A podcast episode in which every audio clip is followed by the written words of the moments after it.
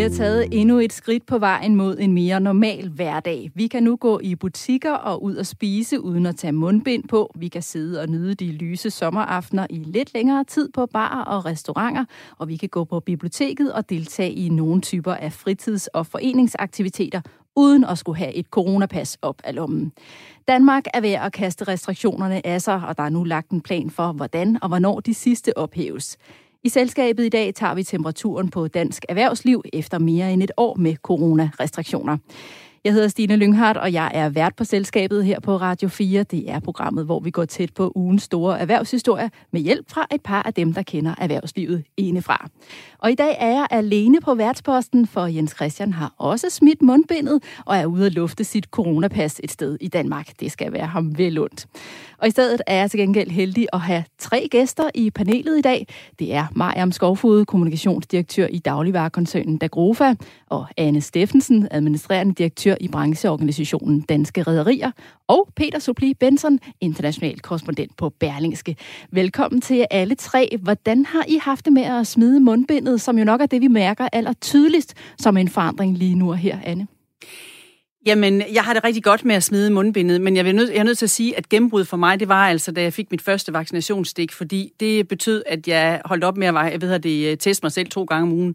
Men øh, jeg synes, det er fedt, at vi, øh, vi smider mundbindet, og jeg har i virkeligheden haft min tvivl om, hvor meget det mundbind har haft af øh, begrænsende effekter på, på smitten anyway, så jeg synes, det er, det er super. Hvordan har du det med det, Peter? Jeg skyndte mig at gå i butik og tage mundbind på i går aftes. øh, helt seriøst, fordi at jeg øh, har fået et stik, ligesom øh, som Anne, øh, og øh, der lige er 14 dage til at få nummer to, og jeg vil bare ikke ud og lægge mig ned nu. Så, så er... jeg, jeg, jeg er faktisk lidt ekstra forsigtig, og så siger jeg 14 dage, tre uger fra eller til, det går nok. Og ved du hvad, du er ikke den eneste, fordi jeg har lige taget toget herind, og jeg lagde mærke til, at der faktisk også var mange, der stadig sad med mundbind i toget. Så jeg tror, der er mange, der har det ligesom dig. Hvad med dig, Maja?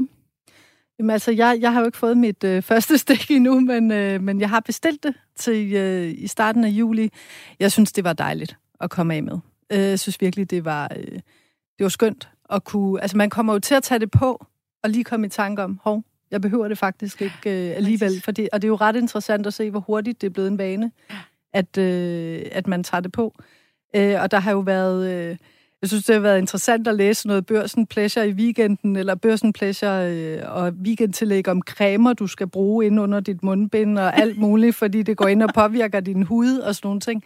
Det kan jeg kun ikke genkende til. Altså, så jeg synes, det er dejligt, at det, at det er væk, og det tror jeg sådan set også, der er rigtig mange, der går ud og handler.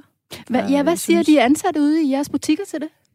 Jamen, jeg tror, de synes, det er ret. Altså, man kan sige, grundlæggende, så følger vi hele tiden løbende de restriktioner, der kommer. Og hver eneste gang, at der kommer noget nyt, jamen, så er det fint, så retter vi ind, og så gør vi det øh, uden problemer. Og det samme gør vi jo også her. Jeg tror, der er mange, der synes, det er meget rart, øh, altså mest på kundesiden, at de ikke behøver at tage det på. Øh, og der er jo også mange, det, det har I jo også set, der lige tager det op af lommen. Ikke? Altså, det er jo ikke, fordi man står med et, et helt frisk mundbind, ser det ud til. Så jeg tror, sådan, jeg tror fra kundesiden, tror jeg, det er rigtig, rigtig øh, interessant og dejligt. Og på medarbejdersiden, der har man jo siddet bag plexiglas for eksempel, hvor man ikke har behøvet at have mundbind på, heller ikke i baglokalerne. Vi taler meget mere om udfasningen af coronarestriktionerne om et øjeblik. Velkommen til jer alle tre.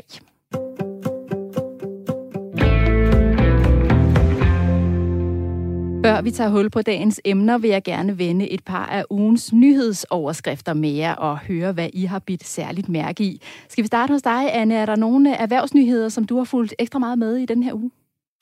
Altså, jeg synes, der er øh, to nyheder, som, øh, som jeg synes har været interessante. Den ene er, øh, at den øh, trængsel i, øh, i omkring havnene, øh, øh, som vi jo også så i forbindelse med øh, Evergiven, som satte sig på tværs i Suezkanalen, og som betyder, at der er forsinkelser i forsyningskæderne, at det sådan set fortsætter. Og det betyder jo, at øh, de fleste mennesker kommer til at opleve, at når de bestiller en vare, så går der længere tid, før de får den, fordi at, øh, at skibsfarten i den her sammenhæng, og dermed både skibene og havnene, øh, er dem, der sørger for, at vores varer kommer frem. Så, så det synes jeg er den ene interessante nyhed. Den så anden, der er simpelthen en masse ting, vi går og venter på lige nu, fordi... Det er der i høj grad. Altså, ja. der er simpelthen ting, som, øh, som, som ikke kommer frem, og som øh, er forsinket på grund af forsyningskædernes afhængighed, kan man sige, af både af, af skibe og, og havne. Og min egen mand øh, har bestilt øh, Shimano-gear til hans, øh, hans cykel. De er altså stock in transport, om man så må sige. De hænger fast et eller andet sted øh, på, på vejen. Og der er masser af andre ting, byggematerialer og andet, og I kan jo se det på, at når I går i byggemarkedet også, jamen så er der øh, så meget knaphed, så priserne faktisk også er, er steget ret kraftigt. Så din mand kommer til at savne lidt gear her til sommeren. Hvad har du ellers uh, bidt mærke i? Jamen, så har jeg øh, bidt mærke i den øh, historie, som, øh, som har været omkring øh, Mærsk, som jo er en af vores øh, helt store virksomheder i Danmark, øh, Øh, og dermed også en meget stor arbejdsplads, og en arbejdsplads, som har mange forskellige nationaliteter og mange forskellige typer af medarbejdere. De har nu ansat en, øh, det, de kalder Head of øh, Reward, som skal i tale sætte og prøve at sætte sprog på øh, stress, øh, folk, der brænder ud i det hele taget, hvad det er for en øh, udfordring, det kan være for medarbejdere, hvis det er sådan, at de bliver presset i deres øh, arbejdsliv. Og det synes jeg har været ret interessant at følge med i, fordi det er jo øh, en tendens, vi har set både før corona, men i virkeligheden tror jeg også, at mange virksomheder ser, at når de får medarbejdere tilbage efter corona, som starter igen øh, på deres arbejdspladser, at så bliver der måske en anden form for, øh, for arbejdsmæssig udfordring for dem. Og hvorfor er det opsigtsvækkende, at det kommer fra lige præcis Mærsk? Det er det jo lidt, fordi at øh, Mærsk jo øh, øh, måske i virkeligheden uretmæssigt øh, stadigvæk har et ry som en lidt øh, gammeldags arbejdsplads, sådan lidt, øh, lidt stiv, lidt konform, sådan øh, jakkesæt, øh, hvor man, man viser i hvert fald ikke følelser, man viser i hvert fald ikke, at man ikke er i stand til at, at klare sit, øh, sit arbejde, og jeg tænker, at der traditionelt i Mærsk har været sådan en, en grænse for, hvad man turer og sige og dele øh, øh, på sin, altså vise, at man også er sårbar, man måske ikke øh, helt altid har kræfterne til alt det, man, man vil. Der synes jeg, det er super godt, at, øh, at Mærsk, øh, som jo også gennem årene er blevet en meget anderledes arbejdsplads, går ud øh, og også offentligt siger, at det her det er også en ting, som, som vi øh, prøver at gøre noget ved. Ikke fordi vi har større problemer end andre virksomheder, men fordi vi tager de problemer, vi måtte have, alvorligt. Hvad med dig, Maja? Hvad har du bidt mærke i nyhedsbilledet? Jeg har jo holdt lidt øje med luftfartshistorier, simpelthen fordi øh, jeg også glæder mig til at komme ud og flyve til sommer, og det, der har jeg også bidt mærke i, at øh, nu øh, genåbner SAS nogle ruter, åbner også nye ruter. Øh, man kan se store slogans med Norwegian, der kører lige nu med øh, We're Back, øh, og det synes jeg jo er, er, er rart at se igen. Er det noget optimisme, vi har at spore sådan på turismefronten? Fuldstændig. Øh, og det er jo også en kæmpe integreret del af, af, af dansk infrastruktur og så videre, at vi har de, at vi har Københavns Lufthavn, at vi har SAS, at vi har flyselskaber, der flyver øh, fra og til. Øh, så det er, det er virkelig opløftende, synes jeg. Skal du selv ud og rejse til sommer? Det skal jeg. Ja, hvor skal du hen? Jeg skal til Italien. Dejligt. Og hvad med dig, Peter? Hvad har fanget din interesse? Jamen, øh, jamen, jeg vil også godt ud og rejse. Jeg er faktisk ikke helt sikker på, at det hele åbner, øh, fordi der har jo den her forbandede Delta-variant derude, øh, og den, øh, den begynder altså at snige sig ind. Øh, så, så jeg håber, og jeg har mm. selv planer, men, men jeg har ikke tur bestille nu faktisk. Ja, vi har jo faktisk lige set også, at øh, britterne har udskudt deres genåbning britterne med fire uger. Øh, øh, prøv at høre, jeg, jeg har fulgt rigtig godt med i Tyskland, fordi jeg har boet der. Altså, jeg giver stadigvæk øh, karantæne, hvis du vil ind dernede. Du, øh, de har først lige åbnet for, at du kan bestille et hotel, hvis du kommer øh, uden, for, uden for landets grænser, eller udefra. Øh, så, men du kan sådan set ikke rejse ind uden at tage 10 dages karantæne i Tyskland. Så det er, der, der er lukket mange steder nu. Lad os se, hvad der sker. Anyway, øh, jeg har luret lidt på, at øh, det, der vel er landets største advokatfirma, Krummeren Rømert, øh, har vist sig at være ude i øvrigt en historie, Berlingske havde. Det skal jeg jo huske at nævne, når jeg nu er, er ansat der. Men, men ikke desto mindre øh, sendte et brev til, øh, til uh, Jura på Københavns Universitet, altså til, øh, til rektor derinde, og sagde, jeres uddannelse er groft, øh, groft sagt ikke god nok. I lærer ikke de, øh, de unge nyuddannede nok om formueret, de privatretlige spørgsmål. Noget, der er grundsubstans også i det at være jurist, og jeg har været gift med en, en jurist, så jeg ved jo, at øh, det der med at kunne, det der med at kunne grund, grundsubstansen af jura, det, det tæller virkelig. Og når en så stor aktør som Krummen Røg måtte går ud og peger direkte fingre, så, øh, så synes jeg, der er grund til faktisk en form for bekymring. Øh, og så siger, så siger juristerne derinde, og rektor siger, jamen nu har vi talt med Krummen Rømert, og øh, vi deler sådan set ikke deres betragtninger. Det synes jeg er et øh, povert svar, og jeg synes, det måske er mangel på, øh, på øh, åbne ører. Og det, øh, det, det, det synes jeg faktisk er skuffende. Og det er da ret opsigtsvækkende, at de går ud og gør det. Hvorfor gør de det? Jamen det gør de jo, fordi de kan se, de hiver kandidater ind. Altså, det er klart, på enhver privat virksomhed eller offentlig virksomhed kigger sig omkring, hvad kommer der ud fra universiteter, hvad kommer der ud fra skoler af enhver slags, og hvem er gode, og hvem er dårlige. Og man sammenligner jo direkte. Så hvis du pludselig står med nogen fra Københavns Universitet, som måske, hvem ved, er dårligere end de folk, der kommer fra de jurister, der kommer fra Aarhus, så vælger du, så vælger du juristerne fra Aarhus. Så jeg synes sådan set, det er en tjeneste, de gør i København, at de, øh, de løfter pegefingeren. Tak for et fint nyhedsoverblik. Lad os rykke videre til dagens første emne.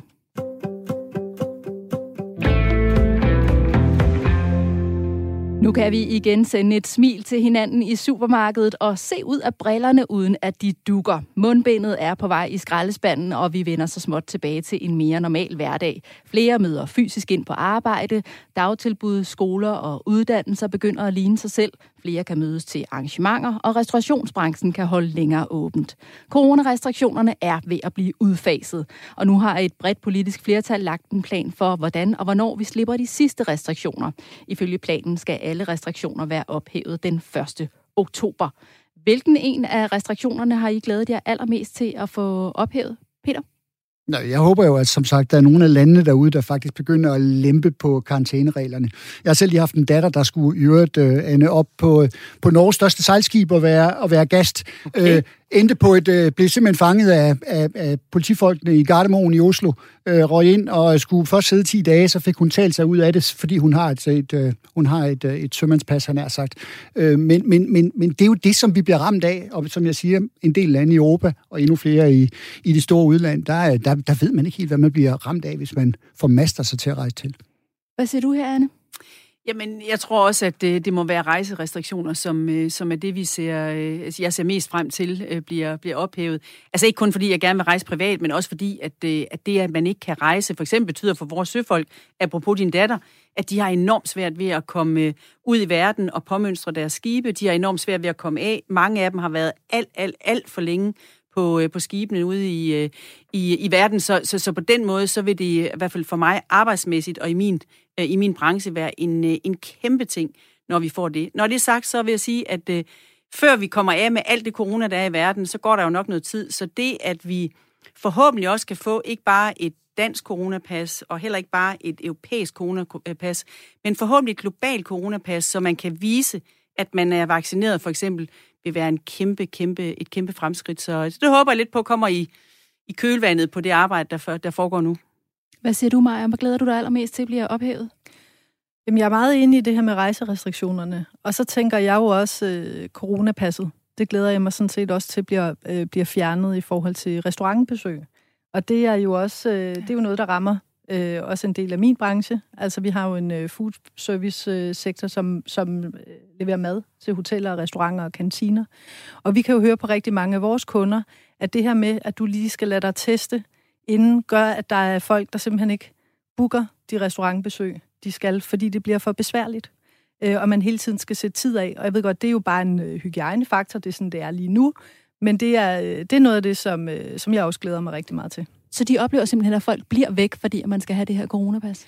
Ja, og det har der jo været skrevet artikler om, så det er ikke øh, et eller andet nyt, jeg siger nu. Altså det har både øh, Horesta og danske restauranter og caféer faktisk været ude at fortælle og sige, at, at, at der er, øh, det gør det mere besværligt, og der er nogen, der så fravælger at tage afsted. Og hvis det nu regner, så, så vil du jo gerne ind og sidde, hvor at hvis vejret er godt lige nu, så kan du jo godt gå forbi et sted og være heldig at få et bord. Så det er jo det der med at planlægge det. Nu har jeg jo heller ikke fået første stik, så jeg har jo også lige været inde og blive testet, inden jeg kom herind. Ikke? Ja. Så jeg tror, det der med, at, at der er nogle besværligheder, øh, som, som selvfølgelig er der nu, og det øh, respekterer og accepterer alle, men øh, det er noget af det, som, øh, som jeg glæder mig til. Hvis vi skal zoome ind på jeres øh, arbejdspladser, hvad har så været den største udfordring det seneste års tid? Øh, måske både for jer rent personligt, men, men også for jeres virksomhed. Skal vi starte hos dig, Maja? Jamen, der har jo været, der har jo været masser, man kan sige. Hele den her øh, coronasituation har jo gjort, at, at, at vi, øh, det startede jo ud med hele den her fødevareforsyning. Altså, vi skulle sikre, at den var der, og den var på plads, og at alle varer kom ind, øh, på trods af grænser, der lukkede og åbnede, og, øh, og ligesom øh, forsikre, at, at der var mad nok til alle, hvis man bare handler, som man plejer. Øh, så vi har jo oplevet, øh, vi har jo oplevet øh, et år, hvor der har været mange restriktioner, hvor vi hele tiden har skulle være meget hurtige, altså i forhold til ting, der bliver ændret, øh, og det, det har vi jo det har vi jo kunne gøre. Og så har vi jo set nogle, nogle interessante nogle interessante ting i detail- og fødevaredelen, altså det her med, at vi spiser bedre, vi handler bedre ind på en anden måde, og så har vi samtidig haft det der dyk over i foodservice-sektoren, ikke? hvor at der jo har været lukket ned øh, rigtig mange steder for vores kunder. Har de også givet dig et travlt år som kommunikationsdirektør, der har været så mange forandringer hele tiden? Ja, det har det. Det har det, og der har jo været meget kommunikation, der skulle være. Særligt også hele tiden ud mod kunderne i forhold til, hvordan håndterer vi også øh, mod medarbejderne, hvordan gør vi, og der har vi haft et helt vildt godt setup internt også, i forhold til rigtig mange afdelinger involveret, og at vi agerer hurtigt på det, og alt sådan noget. Så jeg synes egentlig, at øh, det har været fint, men der har været en del at se til. Ja. Anne, hvad har været det sværeste for jer at håndtere? Nu siger du selvfølgelig det her med, at I rejser jo over hele verden, så der har været nogle, nogle naturlige begrænsninger der. Hvad har været det sværeste for jer at håndtere? Men det har været det. Altså, det sværeste for os som branche, altså for skibsfarten og dansk søfart, har været at håndtere besætningsskift i, øh, i den her krise, fordi at øh, vi er jo sådan et globalt erhverv. Altså øh, 95 procent af alt, hvad vi laver, foregår jo uden for, for Danmarks grænser, og 75 procent foregår uden for EU's grænser. Det vil sige, at vi har været i den grad afhængige af øh, at kunne få vores søfolk frem og tilbage. Så, så besætningsskift har været øh, den største sådan enkelstående udfordring. Så har vi haft passagerskib, færger og alt muligt andet, som har været øh, hårdt ramt. Vi har jo stadigvæk Oslobådene liggende på, på, på oplæg nede i Nordhavn, fordi at øh, Norges øh, restriktioner gør, at, øh, at vi ikke kan sejle passagerer frem og tilbage mellem Danmark og, og Norge, så der har selvfølgelig været enkelt dele af skibsfarten, der har været øh, hårdt ramt. Og hvis man kigger på os som arbejdsplads i danske rederier, altså i min egen organisation, så tror jeg, at den største udfordring har været, at vi, altså at overkomme og være den samme leder for øh, øh, vores medarbejdere. Det gælder ikke kun mig som, som øverste chef, men det gælder sådan set også mellemlederniveauet. Og overkomme at være den samme nærværende leder og have den samme kan man sige, dialog og kontakt øh, med, med medarbejderne, som vi havde før, hvor vi mødtes meget mere fysisk, det har været en, øh, en, en, en ret stor udfordring, vil jeg sige. Hvordan har I taklet det? Jamen altså, dels har vi jo taklet det ved, øh, at vi... Øh, for det første vil jeg sige, at vi har været fuldstændig gennemdigitaliseret, og det, det priser mig lykkelig for, fordi at øh, vi har faktisk forud for det her lavet nogle, øh, nogle ret gode, synes jeg, øh, investeringer i, at folk har alt det materiale, de skal have. Men så har vi prøvet øh, i ledergruppen at, at lave nogle... Øh, nogle seancer, hvor vi har talt om, hvordan er det, man, øh, man, øh, man cold-caller folk på, øh, på Teams, hvordan er det, man har den samme, kan man sige, sådan sociale småsnak, hvordan er det, vi, øh, vi prøver at lave forskellige typer af aktiviteter, hvor vi, hvor vi om ikke ser hinanden fysisk, så i hvert fald ser hinanden, hvor det også er socialt på, øh, på, på altså online på, på computerskærmen. Øh, og så har vi så forsøgt også gradvist at sørge for, at folk kommer ind, og i hvert fald har enkelte seancer, hvor de har kunne se hinanden i mindre grupper. Så vi har gjort forskellige ting, men, øh, men det ændrer ikke ved, at, at det, altså, det har ikke været det samme, og der er jo meget stor forskel på, hvordan medarbejdere takler det. Nogle takler det på den måde, at de synes, det er fedt, og de kan arbejde hjemme, og det er meget mere effektivt, og de kan ordne forskellige ting i løbet af arbejdsdagen, som de ellers skal lave i, i udkanten af dagen. Og så er der nogen, der i den grad har haft det svært ved at kunne trække sig selv op øh, og, og arbejde hjemme, og også kunne holde den der sociale kontakt. Så så det har, været, øh, det har været meget blandet, og nu kigger vi jo så ind i, at vi skal godt tilbage. Og det, det, det stiller så nogle andre udfordringer, fordi hvordan laver man så en fleksibel arbejdsplads med det, folk synes var godt fra den her krise, og det, de synes var mindre godt. Så ja, så det her kommer til at være en, tror jeg, en, en, en udfordring, vi kommer til at arbejde øh, med i, i længere tid. Og jeg tænker også lige præcis det her med nu at skulle komme tilbage til en mere normal hverdag. Der vil jo også være forskel på, hvor folk er henne. Nu nævner Peter her i starten det her med, at han stadig går med mundbind. Altså, hvordan i alverden tager vi imod folk på, på en god måde, der hvor de nu er, Peter? Ja, det synes jeg, vi gør på samme måde som, jeg tænker faktisk relativt mange lærte undervejs i corona. Jeg synes hvis jeg nu forenkler groft, og det tillader jeg at gøre, når man er journalist, som jeg er, ikke? Så, så, øh, så synes jeg tidligt i corona, så, så var man sådan lidt, man holdt på sin ret, og jeg vil ikke flytte mig fra fortorvet, og det her med at gå i store buer. Sådan små eksempler på noget, der måske var en større ting, nemlig tager vi os egentlig ordentligt af hinanden. Mm. Og jeg synes, det er det, man skal flytte med ind på en arbejdsplads, også i, også i betragtningerne om, hvordan vi skal håndtere det fremadrettet. Fordi der er netop nogen, der, der for pokker har svært ved pludselig at omgås mange mennesker, og jeg kan selv få, uh, få små uh, spasmer. Jeg var på, på en opgave i, i, i Stockholm, nej ikke i Stockholm, Göteborg var det for uh, halvanden uge siden, uh, og stod jo i et Sverige, før Danmark var lige så langt, som ikke havde, havde mundbind, hvor der ikke var restriktioner på restauranterne. Der var, der var mennesker alle vegne omkring mig. Der, jeg, jeg tog mig selv i at bakke de der tre skridt hele tiden, fordi jeg synes, det var, det var underligt. Og prøv, lad, os lige, lad os bare lige stikke fingeren i jorden. Øh, måske også bare tale sammen, og det er jo så en del af det, vi skal i gang med nu, hvor vi, øh, hvor vi mødes. Så det er vel det vigtigste, jeg kan lige få øje på. Maja, nu er der så kommet nogle forskellige datoer for, hvordan vi kommer af med de her sidste restriktioner frem mod den 1. oktober. Hvad betyder det, at der nu kommer datoer på, hvordan planen bliver her hen over sommeren? Det tror jeg er meget vigtigt, altså at vi alle sammen, altså vi alle sammen som virksomheder har noget, noget at forholde os til. Vi ved så også godt, at ting kan ændre sig. Det har vi jo også set løbende det sidste år, at øh, vi kan jo godt have en intention om noget, hvilket er rigtig fint, og det skal vi arbejde hen imod. Og så ved vi jo godt, at der kan ske nogle ting undervejs. Men jeg synes, det er, øh, jeg synes, det er positivt, at man kommer med noget, øh, så det også giver det her håb om, at vi skal tilbage på et tidspunkt, fordi vi har jo alle sammen lært under corona også at, at, at leve med, øh, at der er de her restriktioner, og ting er anderledes. Så nu spørger du, du spurgte jo også, har du haft meget travlt? Jamen det havde jeg jo rigtig meget i starten, hvor at så på et tidspunkt, så begynder det jo at blive the new normal, at det er jo bare noget, der sker, man ligesom skal håndtere, ligesom alt muligt andet. Øhm, men jeg tror, det er fint med datorerne, øh, men at det så også sker, altså vil jeg sige, ikke? Hvis vi skal prøve at tage temperaturen på dansk erhvervsliv efter mere end et år med restriktioner i varierende grad, hvordan ser det så ud, Peter? Helt overordnet. Det går jo fantastisk. Altså, Jamen, og det er jo, altså jeg tror, at du kan sige, for, når det gælder rigtig mange lande, så går det sådan set øh, fantastisk for, for erhvervslivene derude, og for aktiemarkedet selvfølgelig. Det er der jo mange, der har spundet, spundet guld på. Ser vi på Danmark, så, så er vi bare begunstiget af en øh, struktur, øh, selvfølgelig, som vi har talt om i årtier, med rigtig mange små lidt flere mellemstore og relativt få store virksomheder, og det er en fordel, fordi det giver fleksibilitet. Det er virksomheder, som er agile, som hurtigt drejer om det næste hjørne, hvis, det, hvis det er nødvendigt. Så, så det går fuldstændig forrygende. Øh, vi er rigtig, rigtig dygtige, også begunstiget af, øh, og det ved Anne meget mere om, end jeg gør, nemlig at vi evner at samarbejde, altså arbejdsgiver og arbejdstager. Og, og, og det bliver, det bliver, der bliver sunget højt om det igen og igen, men der er jo sådan set grund til, at vi jubler over, at vi kan arbejde sammen, og vi kan tale om det. Fordi det betyder, når så en virksomhed, og dem har der været mange af os i den her situation, står i en forfærdelig situation på grund af corona, så kan man tale med sine medarbejdere om, hvordan vi finder den bedst mulige løsning. Skal vi finde ud af en overlovsordning? Skal vi finde ud af en lønnedgang? Så finder man den løsning, fordi man er, på, man er simpelthen på omgangshøjde og på talefod. Hvad siger du, Anne? Hvordan synes du, at vi har håndteret situationen her i Danmark? Jamen, altså, jeg er fuldstændig enig med Peter. Det har, øh, at det er jo, på den måde er det jo gået over al forventning. Når man tænker på, hvor bekymrede vi var, og øh, hvor mange udmeldinger der var om, at det her det kommer til at gå helt forfærdeligt, og eksporten kommer til at falde, og virksomhederne går konkurs, og alle de der ting så er det jo gået forrygende. Altså, der er jo på den måde øh, kun enkelte sektorer. Det er så også til gengæld rigtig slemt. Det er jo nogle af den, altså food service sektor, restauranter, hoteller og sådan noget, som har haft det helt forfærdeligt. Hvis man kigger på det brede billede, og ikke mindst den del af erhvervslivet, som har øh, europæiske, globale øh, aktiviteter, og, og som sælger øh, i udlandet, så er det jo gået rigtig godt, og det gælder jo også for, for, for, for skibsfarten.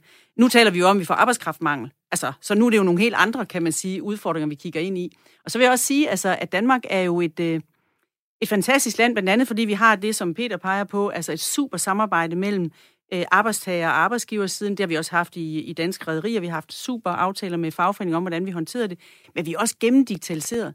Og det, at vi er så gennemdigitaliseret i det her land, altså både i det offentlige og i det private, har jo gjort, at vi på meget bedre vis har været i stand til at kunne håndtere næsten et hvilket som helst problem online. Og det, øh, det har været en, øh, en, øh, tror jeg, en, en forudsætning for, at vi er kommet så godt igennem.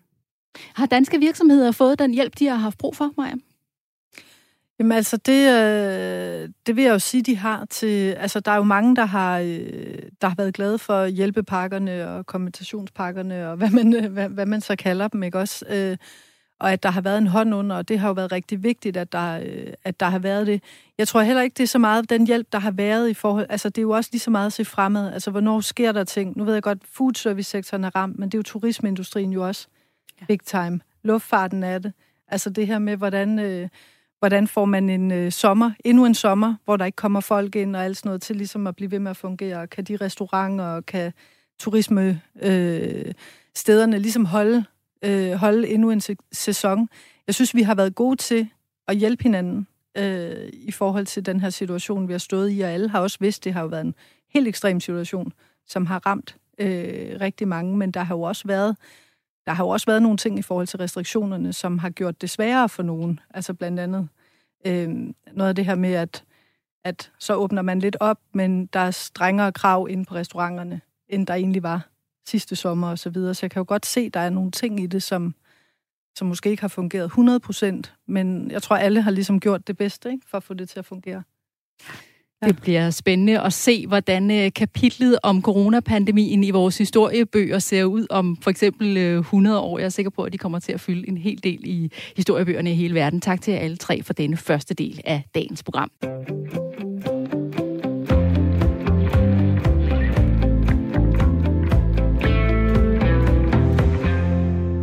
Lytter til Selskabet på Radio 4. Vi går i dybden med et par af ugens store erhvervshistorier og går tættere på nogle af de mennesker, der gør en forskel i dansk erhvervsliv. Jeg hedder Stine Lynghardt, og jeg er alene på værtspinden i dag. Til gengæld er jeg så heldig at have tre gæster i studiet. Det er Mariam Skovfod, kommunikationsdirektør i Dagrofa, og Anne Steffensen, administrerende direktør i Danske Rederier, og Peter Supli Benson, international korrespondent på Berlingske. Den tid, hvor chefen sad inde på sit store hjørnekontor og udstak, og udstak ordre til højre og venstre, er for længst forbi.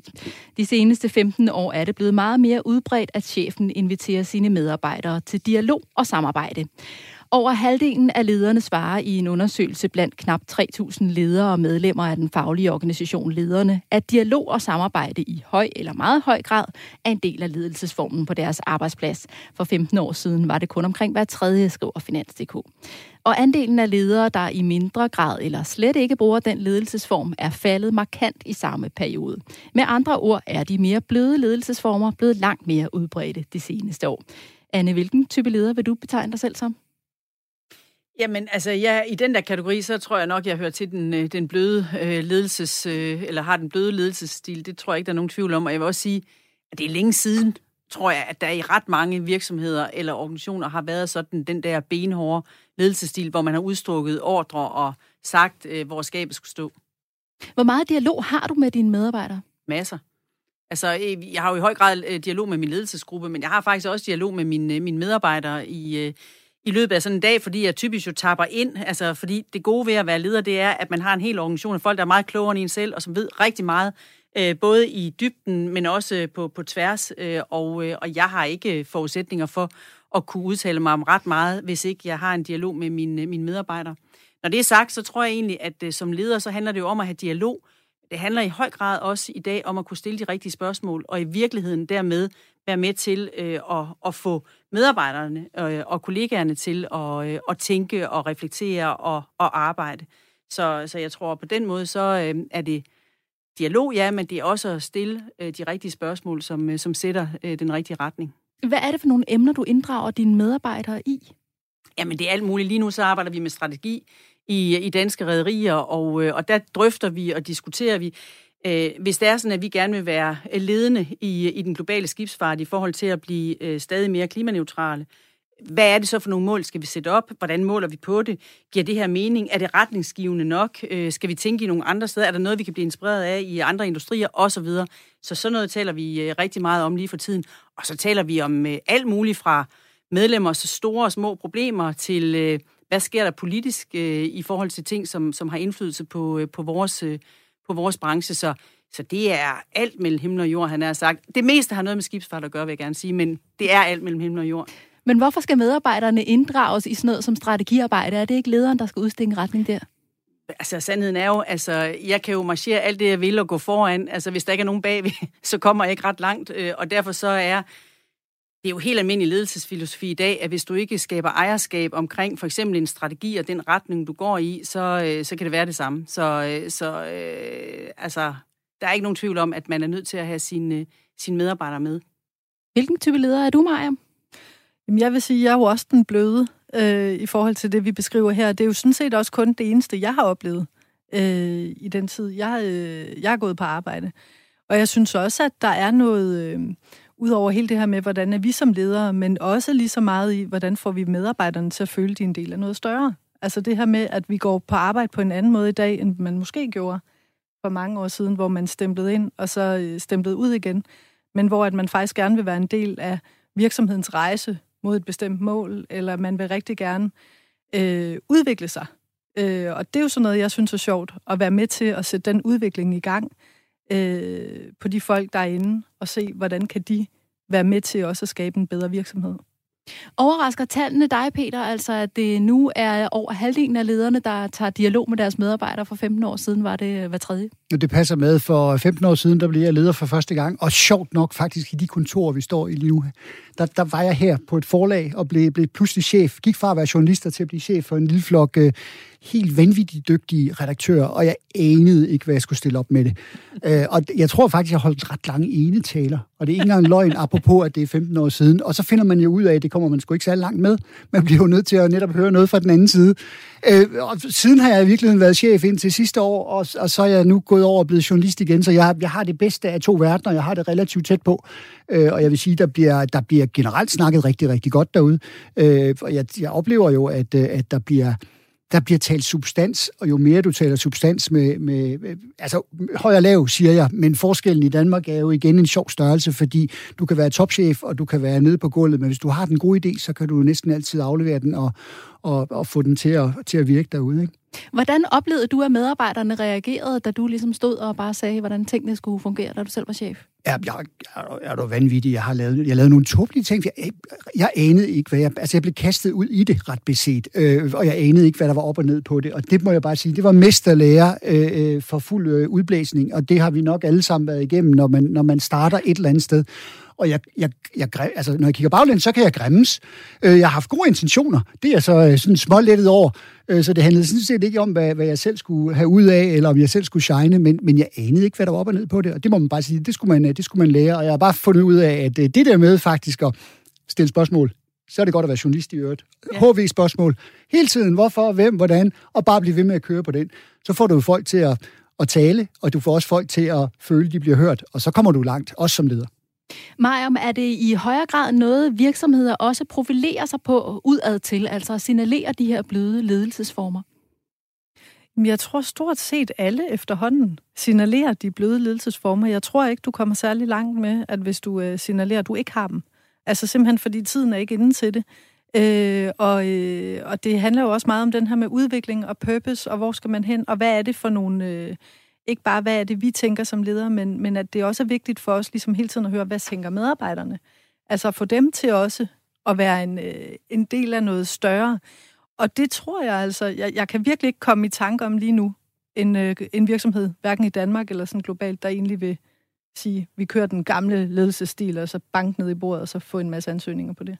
Men Anne, du har jo også arbejdet i udlandet. Ja, det er rigtigt. Øh, jeg har også arbejdet i Tyskland. Ja. Jeg har i hvert fald mødt det modsatte. Mm masser af steder. Jeg tror, at det er jo fordi, vi har den der skandinaviske ledelseskultur mm. her, som er inddragende og inkluderende, og, og, og hvor vi på den måde jo har øh, det, som Peter taler om, altså en meget, meget lille distance mellem medarbejdere og, og ledere i virkeligheden, men, men i mange, mange andre lande, i USA, hvor jeg har været i, U, i UK for den sags skyld, hvor jeg har boet i, i, i en del år, men også når jeg har mødt virksomheder i Asien, så, så er det noget helt andet. Altså så findes der en helt anden form for hierarki, der afstanden mellem medarbejdere og ledere er meget større, Øh, og, der, og der er sådan nogle andre, kan man sige, strukturer, som beslutninger bliver formidlet igennem. Øh, så, så på den måde er det sådan meget en skandinavisk øh, tilgang, tror jeg, til, til ledelse. Kan man så i virkeligheden også mærke, at, at udenlandske medarbejdere er interesseret i Danmark, fordi vi har mere bløde ledelsesformer? Ja, det tror jeg, der er nogen, der, der, der, der, der, der gør, øh, og som, øh, som synes, at det her det er, det er vanvittigt inspirerende at være i det her miljø, og så tror jeg, der er nogen, der slet ikke kan finde ud af det. Altså, som mm. simpelthen ikke ved, hvad de skal stille op med sig selv, når de kommer ind i sådan noget, som for dem vil virke som om, altså, undskyld mig, altså, kan lederen ikke finde ud af at træffe beslutninger? Altså, mm. er vedkommende virkelig leder her? Vedkommende er jo øh, ikke i stand til at udfylde sin rolle, så, så på den måde, så tror jeg, at der er mange af dem, som kommer her, som måske ikke har været vant til at være en del af den type virksomhedskultur, som, øh, om ikke løber skrigende væk, så i hvert fald har svært ved at navigere i det. Og er der ikke også en grænse for, hvor flad en struktur kan blive? Fordi man kan også bare inddrage medarbejderne i alting, og så kan vi sidde omkring et bord og blive enige om alting, og så lige pludselig bruger vi alle sammen tid på det. Altså, øh, er det, er det ikke det, det vi ender i? Prøv at høre, det er ikke, en arbejdsplads er ikke en strikkeklub. Øh, altså, det, og, vi, og vi behøver ikke være enige. Øh, og det tror jeg også er en præmis, som, øh, som faktisk øh, vi som danske medarbejdere, vi, øh, vi køber ind på, og egentlig gerne vil have os. Vi vil gerne høres. Øh, vi vil gerne kunne se, at det, vi siger, faktisk også bliver måske taget med videre. Øh, men, men når alt kommer til alt, altså der er nogen, der har øh, hånden på kogepladen på et andet niveau, end, end jeg måske har lige nu, for eksempel. Og det, det synes jeg kun er godt. Så lad os træffe nogle beslutninger, fordi vi har også behov for at, at flytte os. Øh, øh, jeg arbejder med Sverige i øjeblikket rigtig, rigtig meget, og, og, og Sverige er, øh, det er simpelthen et konsensussamfund, hvor man, øh, hvor man har for eksempel svære ved at have konflikter. Øh, jeg har siddet i dag på min redaktion, og jeg har hørt en af, en af cheferne så at sige små råbe i telefonen til en af mine kolleger, og det er sådan, det foregår nogle gange, fordi nu skal vi også videre. Og det er også ok, og der er ikke nogen hard feelings bagefter. Nej. Anne, nu havde du en uh, nyhed med om Mærsk, der sætter fokus på stress. Uh, de opfordrer medarbejderne ja. til at tale højt om stress, og på den måde indbyder de jo også til dialog. Uh, jeg tænker, at det ikke er tilfældigt, at sådan en nyhed fra Mærsk lander i medierne. Hvorfor er Mærsk interesseret i at få den nyhed ud? Jamen, det er, jo, altså, det er jo en del, kan man sige, af sådan øh, branding øh, af, af, af virksomheden. Det tror jeg ikke, der er nogen tvivl om. Altså, det er jo et forsøg på ligesom at, at, og, og illustrere, at, øh, at vi er altså en moderne virksomhed. Vi tager øh, vores medarbejdere alvorligt. Vi forsøger også at skabe en kultur, som gør, at, øh, at medarbejderne ikke øh, føler, at de bliver outet, hvis det er sådan, de kommer og siger, at der er ting, de ikke kan, kan overkomme. Øh, så det er jo, kan man sige, en del af den almindelige øh, branding af, af virksomheden. Og så er det jo fordi, og det tror jeg, man skal huske på, konkurrencen derude om at få talent og få de øh, generationer af unge mennesker ind i din virksomhed, som tænder på purpose, som tænder på at have noget meningsfuldt, som tænder på at være en del af noget større, som, som Marion peger på, den er kæmpe, altså den er, den er enormt stor, og, der, og alle større virksomheder, øh, større som mindre, men, men alle virksomheder bliver nødt til at holde sig til i, i det, og det, det tror jeg er en del af, af det, som Mærsk gør her. Er det så også en anden type leder, vi ansætter i danske virksomheder, hvis man nu sammenligner med internationale virksomheder? Nå, men det er jo en, der, er jo en, der er jo en casting, øh, som finder sted. Jeg synes dog, det er påfaldende, hvis du kigger over de sidste øh, 10, 12, 14 år i Danmark, hvor mange udlændinge, der, der, der kommer snigende ind, apropos, og også i Mærsk, hvor, ja. hvor chefholdet dernede, øh, og det, det er så at sige det gamle skibsredderhold, øh, direktørholdet, der er rigtig mange udlændinge nu også. Der er ikke så mange kvinder. Øh, det er jo et andet meget Ja, der er en enkelt, ja, en enkelt, der, der må en enkelt, men ellers et stort problem også der. Men, men de kommer snigende ind. Vi har senest set uh, øh, TDC, eller en af udlæggerne fra TDC, har hentet en englænder ind nu her i går, eller var det i dag. Uh, så, så, så de kommer også snigende ind. Men helt generelt, altså, det er klart, det, du, du er jo primet til at kunne agere i det samfund, hvor du er, hvor du er vokset op. Uh, og det, det giver dig nogle fordele, men det er også sundt, apropos, uh, også at hive noget ind udefra, som nogle gange kan rykke på, hvordan vi gør og ikke gør. Maja, hvordan tænker du, man finder den gode balance imellem, øh, hvad man skal inddrage medarbejdere i? Hvad er det, man skal tage en dialog og en samtale med medarbejderne om som leder? Jeg tror, det handler om det her med, at retningen skal jo være klar hele tiden. Altså, der skal jo være en klar retning for dine medarbejdere, og de skal jo også vide, hvor er det, vi skal hen. Øh, og der kan jo godt være nogle situationer, hvor man går ind og trækker lidt det gamle kort og siger, nu går vi den her vej. Altså, øh, det er sådan her, vi gør. Det er jo sådan en, øh, det er jo, en, det, er jo, det, er jo det, vi kan som leder, det er jo at spotte og se, er der fremdrift i det her? Giver det mening? Er det, øh, har vi holdt møder fem gange, fordi vi er i Sverige lige nu, og bliver ved med at sige, vi må måste fundere på det, og så kører vi en runde mere? Eller er vi ligesom på, at nu skal vi videre? Jeg synes, det handler meget om at, at, at være, være i øjenhøjde øh, med, sin, øh, med sine medarbejdere og have en fornemmelse af, hvor er vi henne? Og hvis alle ser blanke ud i øjnene, og ikke helt ved, hvor de skal kigge hen, så er der nok noget galt. Og så må vi prøve at finde ud af, hvad er det, der er galt? Er det retningen? Er det opgaven? Er det er det det hele, eller hvordan kommer vi videre øh, med den del? Anne, nu nævnte du det her med, at der er en forskel på danske virksomheder og, og internationale virksomheder. Er der også en forskel her i Danmark på, hvilke brancher man kigger på? Om man har en, øh, en fred, flad struktur, eller man, øh, man stadig har en grad af, af hierarki?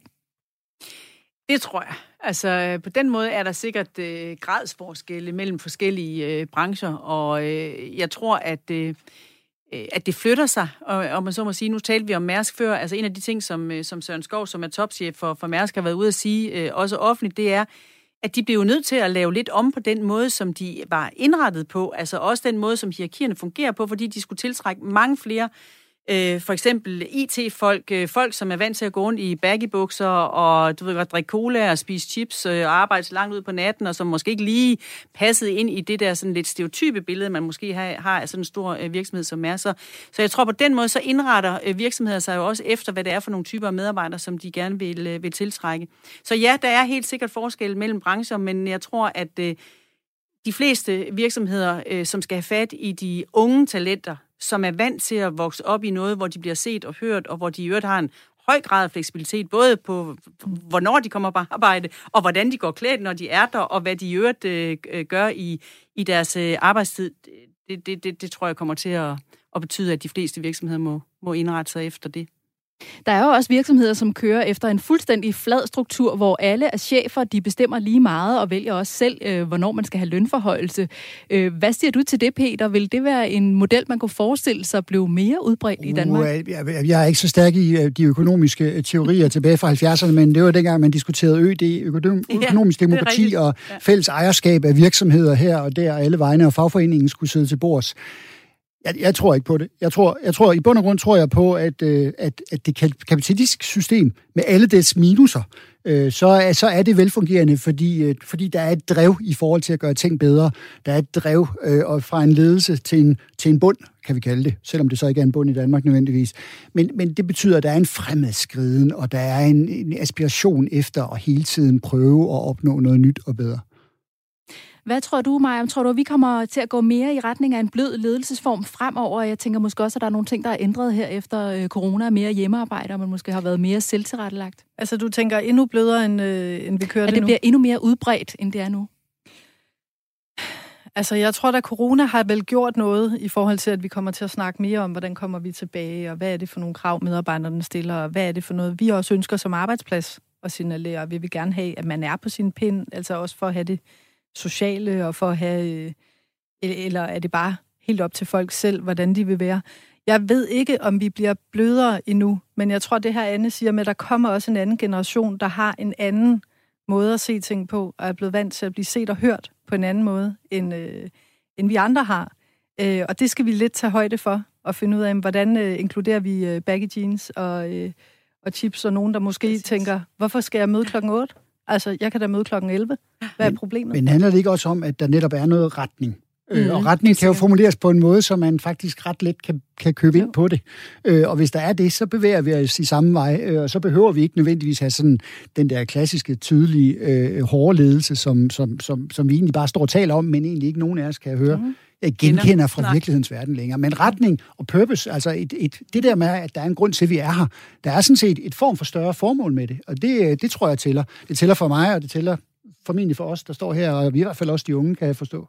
Præcis. Og så tror jeg bare også, man skal, vi skal bare passe på, når vi taler om blød ledelse, så er det jo et udtryk for, at der ikke tro, bliver truffet beslutninger, og at der ikke sker noget, og der ikke er nogen, der ligesom er en charge og sådan noget. Altså, det handler ikke om, at det, at det er sådan et uh, handlingslammet rum, vi taler ind i. Tværtimod, så handler det bare om, at man får måske nogle bedre beslutninger, og man får øh, folk med på, øh, på, på, den, på den rejse, man nu skal på som virksomhed. Det bliver spændende at følge med i, hvordan fremtidens ledelsesstil bliver. Tak til jer alle tre for denne runde.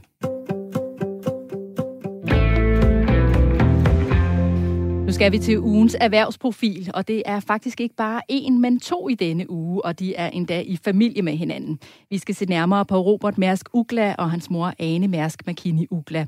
De er henholdsvis barnebarn og barn af skibsredder Mærsk McKinney Møller.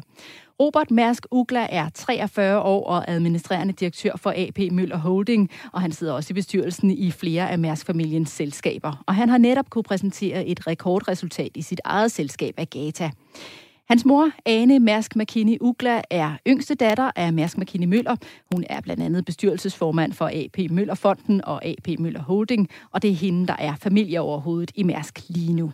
Hvad er kendetegnene ved Mærsk-arvingerne, altså både datter Ane og barnebarn Robert Anne? Jamen, jeg tror, at hvis man skal sige noget, der er kendetegnet for dem, så er det vel, at de øh, er baseret på øh, en, et værdi øh, grundlag, som er skabt øh, af øh, familien og ikke mindst af Mærsk McKinney Møller, og at det værdigrundlag er det, der gennemsyrer den måde, som de øh, tænker på, og den måde, de arbejder på, og den måde, de driver deres øh, virksomhed på. Og hvad er det for et værdigrundlag?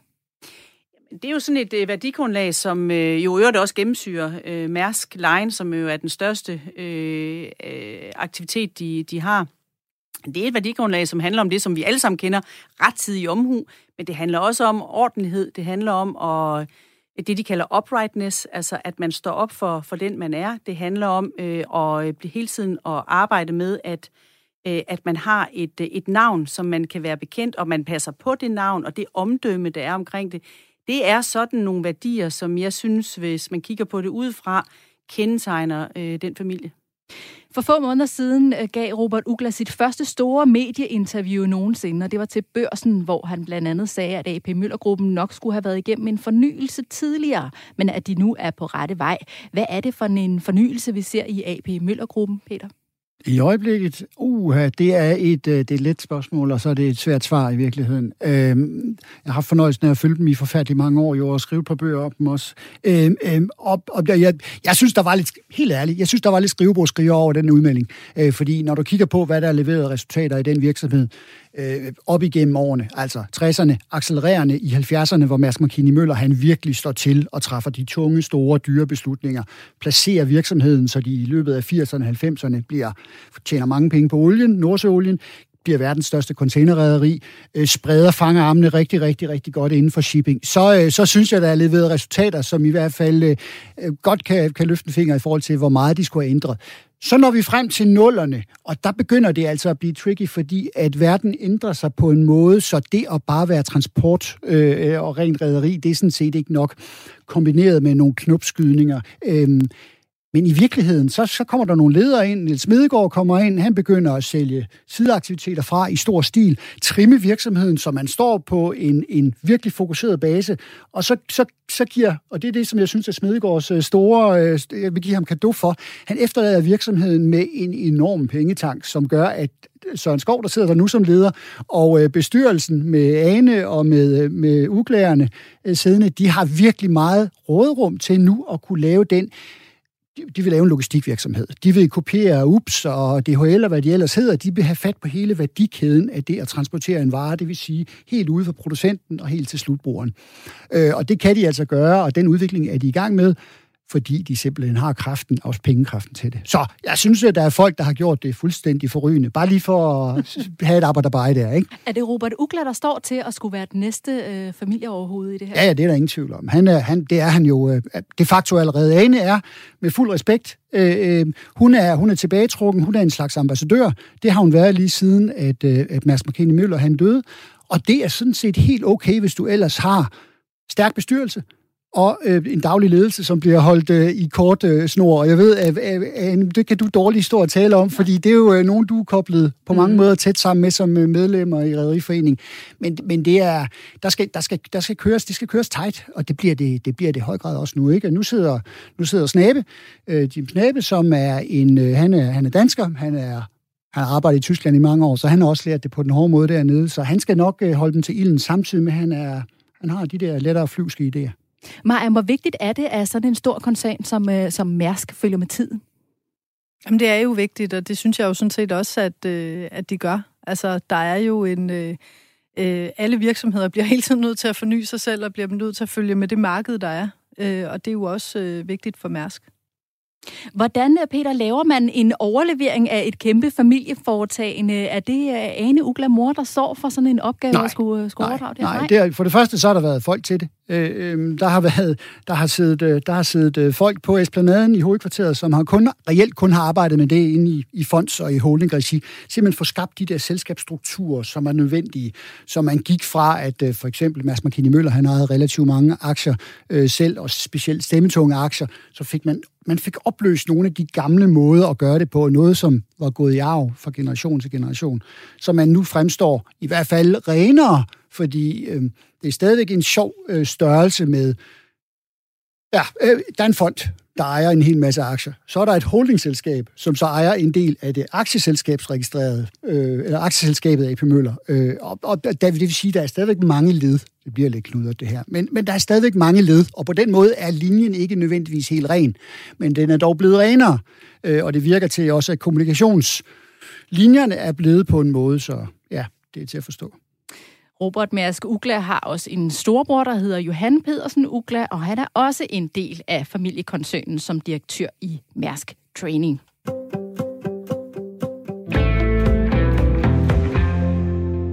Inden vi slutter, skal vi da lige have en lille quiz for der er en dansk restaurant, som netop er blevet kåret som Europas bedste restaurant.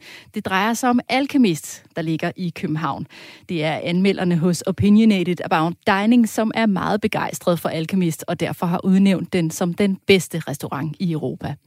Men spørgsmålet, som I skal svare på i denne quiz er, hvor mange retter får man serveret i menuen på Alchemist? Lad mig få et bud fra jer alle tre. Skal vi starte hos dig, Maja?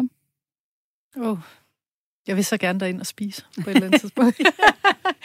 jeg mener, det er... Kan det passe til 22?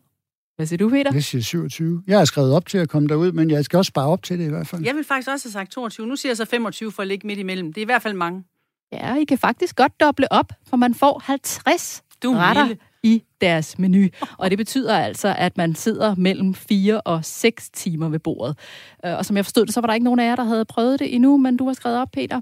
Øh, det skulle efter sigende være en helt speciel oplevelse af mad og kunst. Og der er i øvrigt flere danske restauranter på listen over de bedste restauranter i Europa. For eksempel ligger Geranium og Noma nummer 10 og 11 på listen. Sidste år blev Alkemist også hedret i Michelin-guiden. Restauranten gik fra 0 til 2 stjerner i et hug, hvilket er ret usædvanligt. Så tillykke med førstepladsen til Alkemist, som jo altså også er en af de restauranter, man nu kan besøge uden mundbind. Tak til vores gæster, Mariam Skovfod, kommunikationsdirektør i Dagrofa, og Anne Steffensen, administrerende direktør i Danske Rederier, og Peter Supli Benson, international korrespondent på Berlingske. Selskabet er tilbage på næste onsdag. Programmet var produceret af Beam Audio Agency for Radio 4. Tak fordi du lyttede med.